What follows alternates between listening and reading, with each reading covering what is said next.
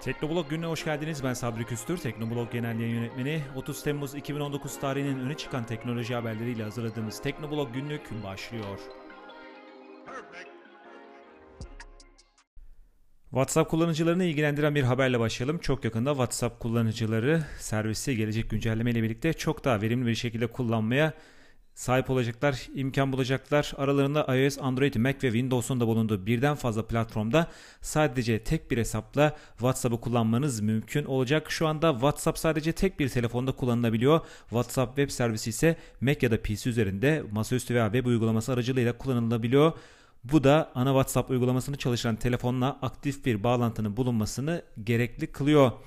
Ancak WhatsApp'a gelecek güncelleme ile birlikte WhatsApp'ı çoklu platformlu bir sistem gibi kullanmak mümkün olacak. Böylelikle kullanıcılar aynı WhatsApp hesabını aynı anda birden fazla sayıda cihazda kullanabilecekler. Bu açıdan Apple'ın iMessage servisine benzer bir deneyimin WhatsApp kullanıcılarını beklediğini söyleyebiliriz. Güncelleme geldiğinde ana WhatsApp hesabınızı bir iPad üzerinde uygulamayı iPhone'unuzdan kaldırmadan da kullanabileceksiniz. Aynı zamanda aynı WhatsApp hesabını diğer iOS, Android veya Windows cihazlarında da kullanmanız mümkün olacak.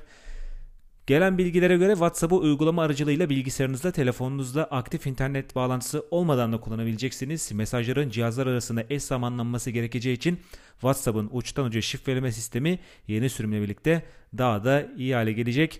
Beklenen bu WhatsApp güncellemesi ne zaman çıkacak şu an için bilinmiyor ancak WhatsApp deneyimi için ileri yönde atılmış büyük bir adım olacağını rahatlıkla söyleyebiliriz.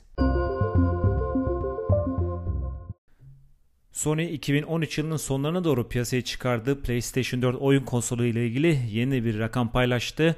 Bu konsolun toplam satış rakamı 100 milyona ulaştı.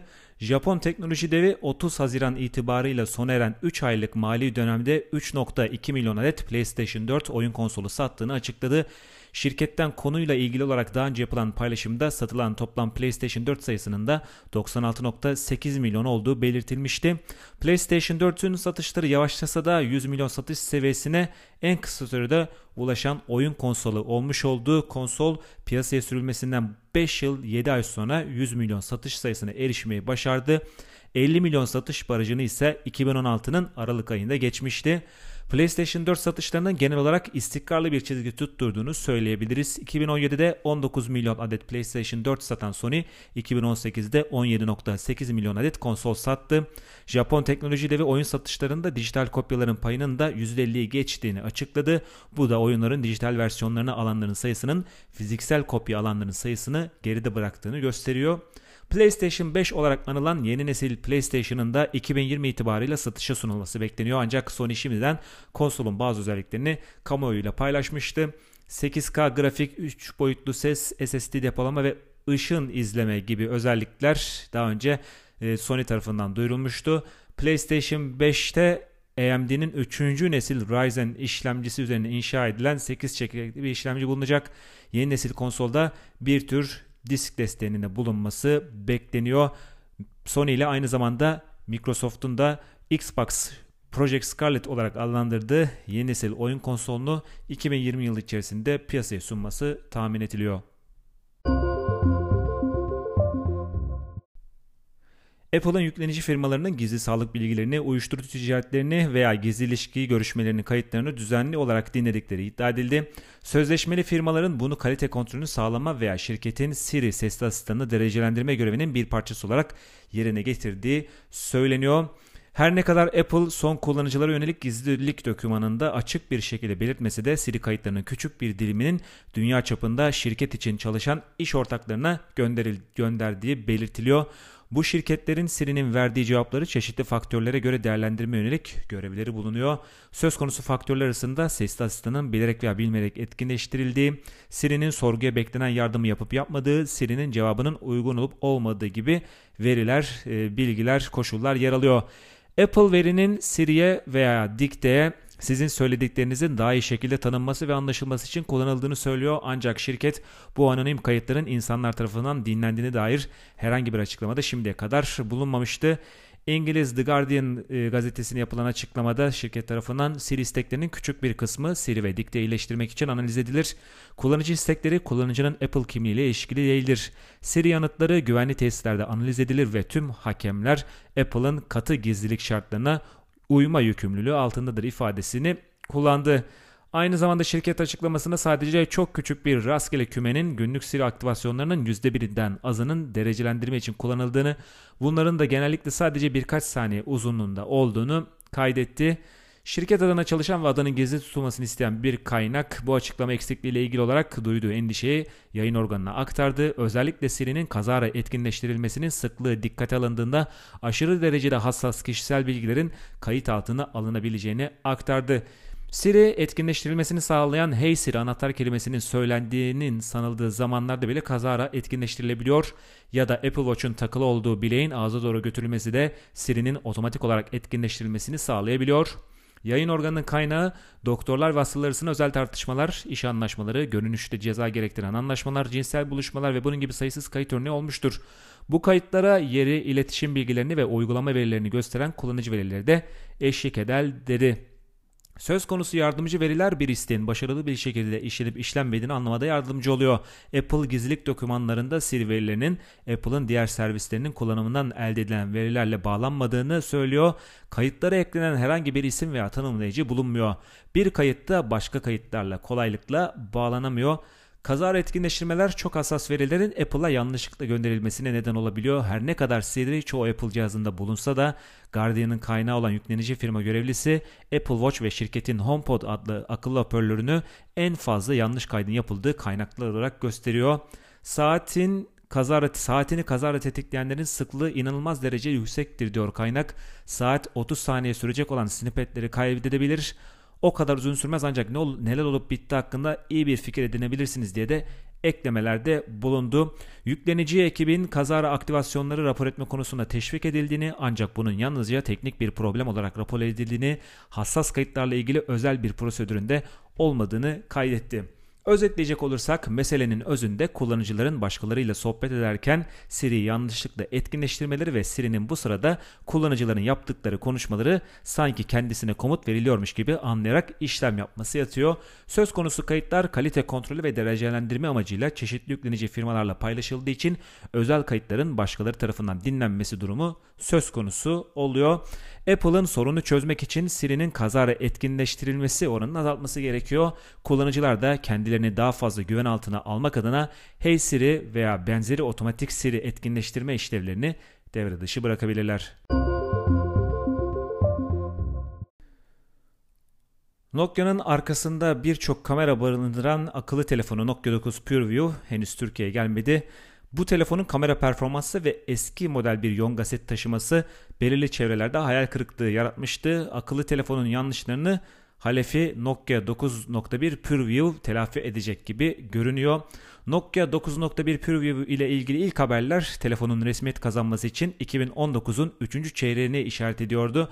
Ancak bir önceki nesille yaptığı gibi hataları tekrar etmek istemeyen HMD Global telefonun kamera özellikleri üstünde biraz daha fazla çalışmaya karar vermişe benziyor.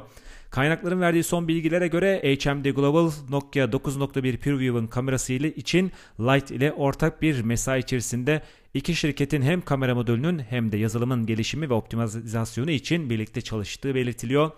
Yeni kameranın temel satış noktalarının üst düzey gece performansı ve video kayıt yetenekleri olacağı da söyleniyor. Nokia 9.1 PureView hakkındaki haberlerde sadece kamerayla sınırlı değil. Akıllı telefonun kalbinde Qualcomm Snapdragon 855 Yonga setin bulunacağı belirtiliyor. Aynı zamanda telefonun 5G desteğine sahip olacağı da konuşulanlar arasında. Ön kameranın ekranın üstündeki deliğe yerleştirilmesi de bekleniyor. Akıllı telefonun 2019'un 4. çeyreğinde satışa sunulacağı ve cihazın kutusundan da Android Q işletim sistemiyle sunulacağı çıkacağı belirtiliyor. Son birkaç gündür Apple'ın 2020 model iPhone'ları ile ilgili dedikodular, haberler geliyor. Son haber ise 2020 model iPhone'larda arkada yer alacak lazer sensörüyle ilgili. Aslında lazer sensörü olarak adlandırdığımız uçuş süresi kamerası bu yıl çıkan Huawei P30 Pro ve benzeri bazı telefonlarda da arkada dördüncü bir sensör olarak uçuş süresi kamerasını görüyoruz. Bu sensör sayesinde derinlik algılama işlevi daha iyi şekilde gerçekleştiriliyor. Kamerayı doğrulttuğunuz nesneyle kamera arasındaki mesafe doğru şekilde yüksek doğrulukta ölçülüyor ve buna bağlı olarak da çeşitli işlemler daha iyi şekilde yerine getiriliyor. Örneğin arka planın bulanıklaştırılması gibi işlem portre fotoğraflarda daha iyi arka plan bulanıklaştırma işlevi bu şekilde daha verimli biçimde yapılıyor ve bunun dışında artırılmış gerçeklik tabanlı uygulamalarda da derinlik algılamalı e, uçuş süresi kamerasının getirdiği e, imkanlar çok daha fazla oluyor. TF Securities analisti Teknoblog'da da haberlerine, tahminlerine oldukça sık şekilde yer verdiğimiz Ming Chi Kuo'nun yeni tahmini iPhone'un gelecek nesil versiyonlarında yer alacak arka kameralar telefonun nesneyle aradaki uzaklığı ölçmesine de izin vereceği şeklinde. Örneğin salonunuzdaki koltuğa telefonunuzun kamerasından bakarsanız onun sizden yaklaşık 1 metre mesafede olduğunu görebileceksiniz. Bu da söylediğimiz gibi uçuş süresi yani time of flight sensörüyle hayata geçecek mümkün hale gelecek. Uçuş süresi kamerasında kullanılan teknoloji görülmeyen lazer ışığının nesnelere gönderilmesini ve geri gelen bilginin telefon tarafından alınmasını mümkün kılıyor. Böylelikle iPhone nesnelerin ne kadar uzakta olduğunu anlayabiliyor. Öte yandan lazer sensörü sayesinde de söylediğimiz gibi fotoğraf kalitesi ve Apple'ın epey popüler olan portre modu daha da iyileşme şansı yakalayacak. E, Kuo 2020 yılında çıkacak 3 iPhone modelinden 2 tanesinin uçuş süresi kamerasına sahip olacağını belirtmişti. Bir önceki günde 2020 model iPhone'larla ilgili 5G destek konusunda bir şeyler söylemişti. Tahminlerde bulunmuştu Kuo ve 3 modelinde çıkacak olan 3 modelinde 5G desteğine sahip olacağını söylemişti. Ancak uçuş süresi kamerası çıkacak 3 modelden sadece 2 tanesini bulunacak gibi görünüyor. Google'un sonbaharda tanıtmasını beklediğimiz Pixel 4 amiral gemisi akıllı telefonu ile ilgili son zamanlarda dedikodular artmıştı ve bu nedenle Google'dan da Pixel 4 ile ilgili bir paylaşım bekliyorduk ki Google bizi yanıltmadı. Dün akşam saatlerinde Google'un resmi blogundan yayınlanan bir e, yazıyla Pixel 4'te göreceğimiz iki önemli teknoloji hakkında bilgi verildi. Bu teknolojiler Motion Sense ve Face Unlock. Motion Sense Soli adı verilen bir teknoloji sayesinde mümkün olacak. Google bu teknolojilerinde neredeyse 5 yıldır çalıştığını, bunun hareket algılayan bir radar gibi işlediğini belirtiyor. Soli bildiğimiz radar teknolojisinin daha küçük ölçüye indirgenmiş hali gibi görünüyor. Uçaklarda veya gemilerde yakınlarda bulunan cisimleri saptamaya yarayan bu teknik Pixel 4'te ise telefonun yakınındaki el hareketlerini algılamak için kullanılacak. Örneğin müzik dinlerken çalan parçayı değiştirmek veya uygulama arasında geçiş gibi basit kontrolleri Motion Sense ile birlikte gerçekleştirmek mümkün olacak. Bu açıdan LG G8'de gördüğümüz Hand ID hareket kontrolü sistemine benzediğini söyleyebiliriz. Google Motion Sense özelliğinin sadece Pixel'in satıldığı belli ülkelerde kullanabileceğini belirtiyor. Bir de Face Unlock var. Apple'ın Face ID kimlik doğrulama sistemi gibi çalışacak Face Unlock'ta. E, siz telefonu kaldırır kaldırmaz kimlik doğrulama işlemini başlatacak ve telefonu nasıl tutarsanız tutun çalışacak. Telefonu baş aşağı tutsanız bile e, Face Unlock işleyecek. Bu oldukça esnek, esnek görünmekle birlikte umarız yeteri kadar da güvenlidir. Ee, Google'ın blog yazısında yüz tanıma işleminin bizzat Pixel 4 bünyesinde yapıldığını ve yüz verilerinin de yerelde saklandığı belirtiliyor. Ee, benzer bir açıklama Solis sensör verileri için de yapılıyor. Bunların aslında kaydedilmediği veya diğer Google servisiyle paylaşılmadığı e, belirtiliyor. Her iki özellikle telefonun ekranının üst kısmındaki çerçeveye yerleştirilmiş bir dizi sensör sayesinde hayata geçirilecek. Bu sayede e, Google'ın Pixel 3'ün üst kısmını neden e, geniş tuttuğu da anlaşılıyor. Pixel 4'te de ekranın üst kısmında epey fazla miktarda sensör ve bileşeni görüyoruz. E, kızılötesi kamera, nokta projektör, kızılötesi ışık kaynağı gibi bileşenlerin face unlock için yerleştirildiğini görüyoruz. Aynı zamanda Motion Sense içinde Soli radar yongası da dikkat çeken unsurlar arasında yer alıyor. Şimdi Face Unlock olacak Pixel 4'te peki parmak izi okuyucusu olacak mı? Şimdiye kadar paylaşılan taslak fotoğraflarda arkada klasik e, bir parmak izi okuyucusunu görmedik.